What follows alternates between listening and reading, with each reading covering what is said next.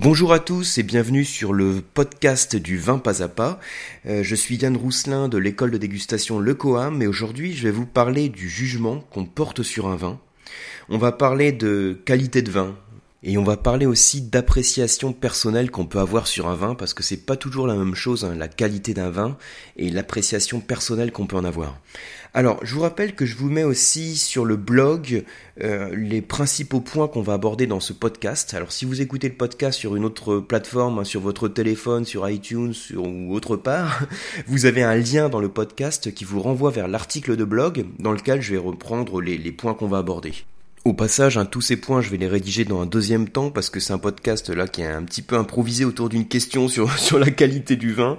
Donc pour l'instant, euh, je vais essayer de pas vous faire une discussion de trois quarts d'heure. Hein. J'essaie de faire quelque chose d'assez concis, mais ça va être un petit peu du freestyle, hein, je vous préviens.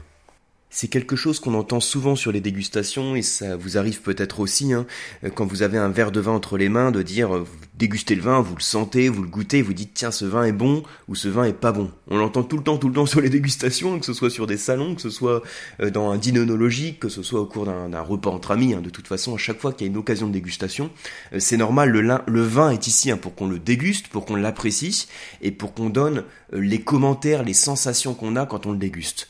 Et bon, très souvent, hein, on se permet de dire donc ce vin est bon, ce vin est carrément mauvais. Et en ce qui me concerne, quand j'entends dire qu'un vin est mauvais, euh, c'est souvent quelque chose qui me dérange.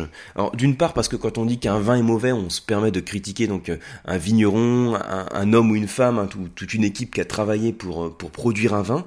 Et nous on est là en tant que dégustateur et on se permet de le juger. Vous savez on dit hein, la la critique est aisée et l'art est difficile. L'artiste c'est un petit peu le vigneron qui va produire son vin et le critique ben c'est nous, c'est le dégustateur avec le verre de vin et on fait on ne fait pas le vin, on ne produit pas le vin, on vinifie pas le vin, on le déguste et on se permet d'émettre un jugement. Et ce qui me dérange en ça, c'est que très souvent, on se permet de donner son appréciation personnelle au détriment de la qualité du vin. C'est-à-dire qu'on va donner un critère complètement subjectif en fonction de ses goûts propres et pas en fonction euh, des qualités intrinsèques du vin qu'on déguste. Donc c'est un peu ce point-là qui me, qui me dérange. Euh, c'est pas du tout le fait, hein, je vous répète, de juger de la qualité d'un vin, de juger le, vin qu'on déguste, de donner ses sensations, parce que le vin est là pour, euh, pour susciter la discussion et l'échange, donc ça c'est pas du tout un souci, mais c'est le fait d'affirmer qu'un vin est mauvais quand on prend en compte son appréciation personnelle et pas la qualité du vin. Vous savez, je vous avais déjà parlé de ce cette euh, concept d'appréciation personnelle et que très souvent on va juger un vin en fonction du goût que l'on a, en fonction de son profil gustatif, en fonction des saveurs qu'on aime, en fonction des arômes qu'on aime. Et chacun d'entre nous, on est différent en termes d'habitude de, bah, consommation, en termes de, de mets qu'on va apprécier, en termes de gastronomie et donc en termes de vin. Je vous avais déjà parlé hein, des questions qu'on peut se poser pour savoir si euh, quel type de goût on a. Hein. Si par exemple vous prenez du café ou du thé, vous savez que le café et le thé, euh, par, euh, par définition, hein, si c'est suffisamment infusé, on va avoir une certaine extraction de tanins. Et les tanins, donc les tanins du café ou du thé, comme les tanins du vin, ont la propriété de réagir avec les protéines de la salive. Et donc l'idée qu'on a, donc, que vous pouvez avoir en tête, c'est simplement donc les protéines de la salive et les tanins vont réagir, ça fait une précipité si on veut, hein, et donc ça va assécher la bouche, ça va créer un resserrement des muqueuses, et cette sensation un petit peu sèche en bouche, ça va créer une saveur amère. Ça rejoint en tout cas la sensation d'amertume qu'on peut avoir en bouche. Et il se trouve que parmi vous, bah, il y en a certains qui vont prendre du thé ou du café euh, noir, hein, sans rajouter de sucre ou de lait. Il y en a certains qui vont rajouter plus ou moins de sucre d'autres qui vont rajouter du lait, et à chaque fois qu'on ajoute quelque chose dedans, ça traduit bien le type de, de saveur vers lequel on penche, vers lequel on est plus ou moins attiré. Si vous mettez du sucre dans votre café, ça veut dire que vous avez peut-être un petit euh, souci avec l'amertume, que vous avez du mal à apprécier l'amertume, ce qui peut être complètement normal, hein, c'est pas une saveur qui est facile à apprécier. Et le fait de rajouter du sucre dans le café ou dans le thé, ça va atténuer cette sensation d'amertume. D'autre part, si vous rajoutez du lait, ça va être le même effet. Les protéines du lait vont réagir avec les tanins de votre café ou de votre thé, et donc euh, le café ou le thé va perdre une partie de son amertume. Il va vous paraître plus souple, plus facile à déguster. Si vous rajoutez les deux, hein, du sucre et du lait, là on va vraiment envelopper la sensation d'amertume, les tanins vont être beaucoup moins actifs, hein, pour, euh, pour expliquer simplement, et donc vous n'allez pas avoir cette sensation d'amertume aussi marquée. Donc toutes ces explications, pourquoi je vous les donne, c'est pour vous dire que au bout du compte, en fonction de vos habitudes de dégustation, euh, vous avez un profil gustatif qui est différent. Si vous aimez l'amertume, vous allez partir sur des vins qui vont être plus riches en amertume, hein, peut-être des vins plus tanniques. Et si vous supportez pas l'amertume, que vous la ressentez tout de suite, hein, que vous avez peut-être un seuil de perception euh, très bas de l'amertume et que vous avez du mal à la supporter, donc le cas où vous rajoutez du sucre et du lait par exemple, hein, dans le café ou le thé, pas dans le vin, attention, pas de blague. Donc dans ce cas-là, ça veut dire que vous n'allez pas forcément apprécier les vins tanniques. Hein, par ailleurs, euh, je sais qu'il y a certaines personnes qui aiment euh, l'eau gazeuse et d'autres qui ne supportent pas du tout l'eau gazeuse. Alors c'est vrai que quand on a des, bulles en bouche, hein, on a une sensation euh, assez spécifique qui va créer une sensation qui va être liée à l'acidité. Je vous en avais déjà parlé dans un précédent podcast en vous disant que cette, cette bulle, hein, ce CO2, va créer un picotement qui s'apparente au picotement de l'acidité. Du coup, si on aime les boissons qui sont bien gazeuses, hein, euh, là je parle pas des sodas parce que quand vous prenez du coca avec tout le sucre qu'il y a dedans, ça masque complètement euh, l'acidité qu'on a dans la boisson. Mais si vous prenez une eau, hein, une eau normale qui est gazeuse, qui a, du CO2, et que vous appréciez ce type de boisson, euh, ça montre aussi que vous avez certaines affinités avec l'acidité. Et donc peut-être que vous allez apprécier les vins blancs très vifs, secs, avec une certaine tension, beaucoup de fraîcheur en bouche. Donc tout ça pour vous dire que, en fonction des mecs que vous aimez, vous allez préférer euh, tel ou tel type de vin. Et là, je parle bien d'appréciation personnelle, je parle de votre appréciation propre, hein, de votre profil gustatif, qui va faire que vous allez préférer tel ou tel type de vin. Bien, mais là, on parle donc d'appréciation personnelle, mais quand on déguste un vin, ce qu'il faudrait faire. Alors évidemment, il faut dire si le vin nous plaît ou nous plaît pas. Hein. C'est une question qui est super importante puisque le plaisir du vin, c'est quand même, euh, enfin le plaisir de la dégustation, c'est quand même de déguster des choses que l'on aime. Hein. donc il faut prendre en compte ses goûts personnels bien sûr, mais à partir du moment où on juge un vin, c'est pas l'appréciation personnelle qui est un critère subjectif hein, qui doit rentrer en ligne de compte, mais c'est la qualité du vin. Et il se trouve que la qualité du vin, elle est palliée à un niveau d'amertume ou un niveau d'acidité, hein, comme on a pu parler précédemment quand on parlait de l'appréciation personnelle. Elle est liée à une notion d'équilibre. Et l'équilibre, bah, ça veut dire qu'il y a un petit peu de tout, de manière harmonieuse.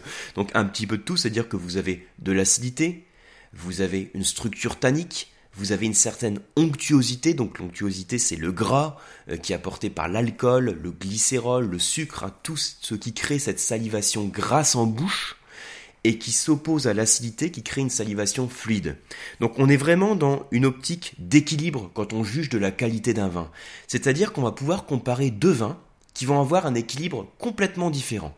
Imaginez, hein, je vais déguster un vin qui va avoir une structure tannique très marquée, c'est-à-dire qu'il va être très âpre en bouche très âpre, donc il sera peut-être issu d'un cépage tannique, hein, un Malbec, un Cabernet Sauvignon par exemple, euh, et vous allez l'apprécier ou pas si vous n'appréciez pas l'amertume par exemple. Et si dans ce vin très tannique dont je vous parle, vous avez suffisamment d'onctuosité qui vient enrober le caractère tannique, hein, qui vient l'équilibrer, ça restera un vin qui pourra être considéré comme qualitatif. Ensuite, je vais peut-être déguster un vin qui va pas avoir du tout de tanin, on peut prendre aussi un vin blanc, hein. là je prends l'exemple du vin rouge pour comparer deux choses comparables, hein. mais un vin rouge qui a presque pas de tanin, issu d'un gamay ou d'un pinot noir par exemple, mais qui a une belle fraîcheur, donc une belle acidité, et suffisamment de gras qui vient équilibrer cette acidité. Donc je vais avoir un profil du vin qui sera complètement différent, un premier vin qui sera plutôt dominé par les tanins et l'autre dominé par la fraîcheur, mais qui vont pouvoir avoir le même niveau de qualité parce que ce sont deux vins qui seront bien équilibrés.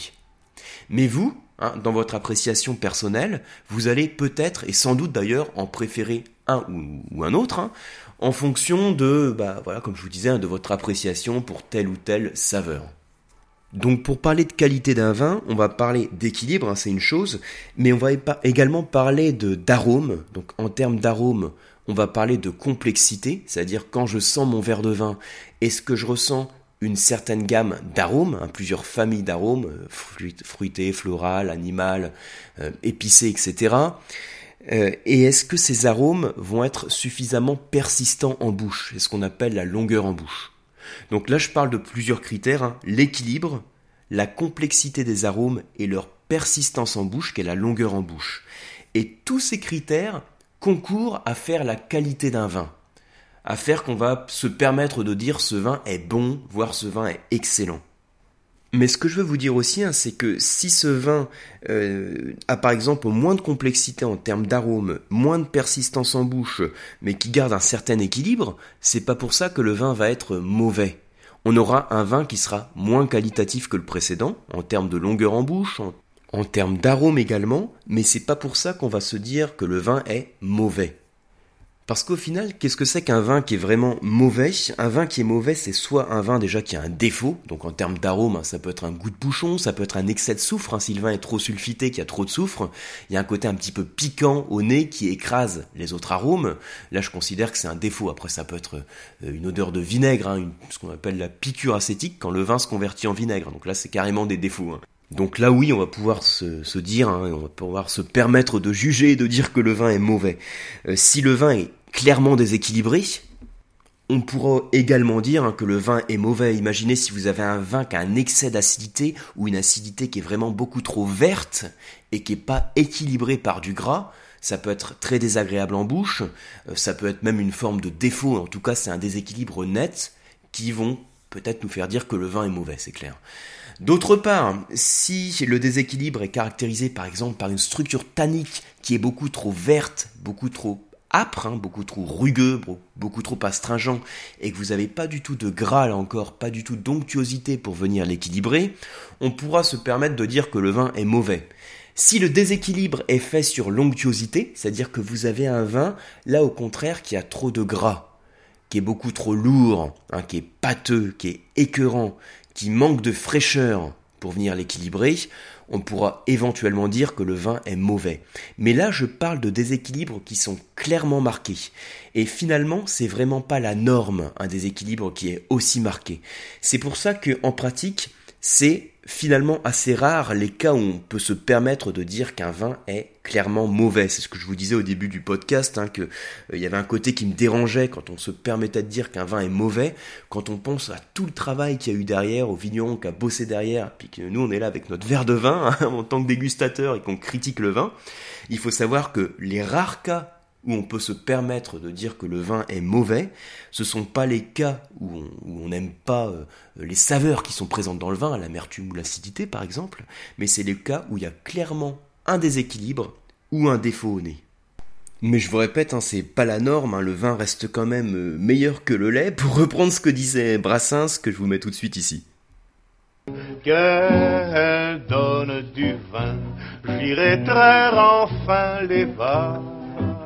Vaches voilà, je me suis permis de mettre ce petit extrait parce que je me dis qu'à ce stade du podcast, on est un peu plus de 13 minutes. Normalement, il reste plus que des passionnés. Donc, je me permets de faire un, petit commentaire sur, sur le lait, le vin. Hein. Désolé pour les amateurs de lait. Donc pour finir hein, sur ce podcast par rapport à la euh, qualité du vin, la différence entre la qualité du vin et l'appréciation personnelle qu'on peut en avoir. Voilà, donc l'idée c'est surtout ça, de vous dire à chaque fois que vous avez un verre de vin entre les mains, euh, évidemment qu'il faut parler du vin, évidemment qu'il faut donner les sensations qu'on a sur le vin, et évidemment qu'il y a des vins qui ont un niveau de qualité différent, et il y a des vins qui sont meilleurs qu'un autre, ça c'est clair. Euh, la norme hein, qu'on a, c'est vraiment qu'il existe des différences de qualité, hein, que ce soit dû à l'origine du vin, son cépage, ses rendements, le vigneron, l'exposition, le millésime. C'est d'ailleurs ce qui fait l'essence du vin, sa richesse, sa complexité, et ce qui fait que le vin est par définition même euh, l'exemple hein, euh, du produit non standard. C'est l'incarnation du produit non standard. Euh, d'ailleurs, sinon tous les vins seraient vendus au même prix, et puis comme toutes les canettes de coca, puis moi j'en parlerai pas d'ailleurs. Mais donc avant de, dire qu'un vin est mauvais, euh, surtout prenez bien le temps de voir si euh, c'est pas seulement votre appréciation personnelle qui vous fait dire que ce vin est mauvais parce que vous n'appréciez pas les saveurs que vous avez dans le vin. Mais à partir du moment où il y a clairement, comme je vous disais tout à l'heure, un déséquilibre ou un défaut, là ça fait partie des, des cas où on peut parler, on peut dire qu'un vin est mauvais. Voilà, en tout cas moi je vous remercie hein, d'avoir écouté ce podcast jusqu'au bout. Comme je vous disais, c'était un petit peu du freestyle. Hein. Je suis allé chercher pendant le podcast le petit extrait de Brassens qui ça m'a fait penser à Brassens hein, quand j'ai parlé du, du lait. Donc voilà, j'espère que vous avez apprécié. Euh, n'hésitez pas à me mettre un commentaire aussi sur iTunes. J'en avais parlé sur des podcasts précédents. Vous savez, iTunes c'est la plateforme qui permet d'écouter des podcasts. Je sais pas où vous écoutez le podcast. Hein. C'est peut-être directement sur une sur une appli sur votre téléphone. C'est peut-être directement sur le blog. Hein. Je sais que ça, ça dépend des personnes. Je vous avais déjà demandé d'ailleurs ce sujet. J'ai vu que c'était vraiment différent d'une personne à l'autre. Euh, donc, euh, si vous avez iTunes euh, ou si vous pouvez l'installer, n'hésitez pas à prendre le temps de me mettre un commentaire positif parce que c'est ce qui permet aussi au podcast d'être bien référencé et de le faire connaître. Voilà, je vous remercie beaucoup et puis je vous dis à très bientôt.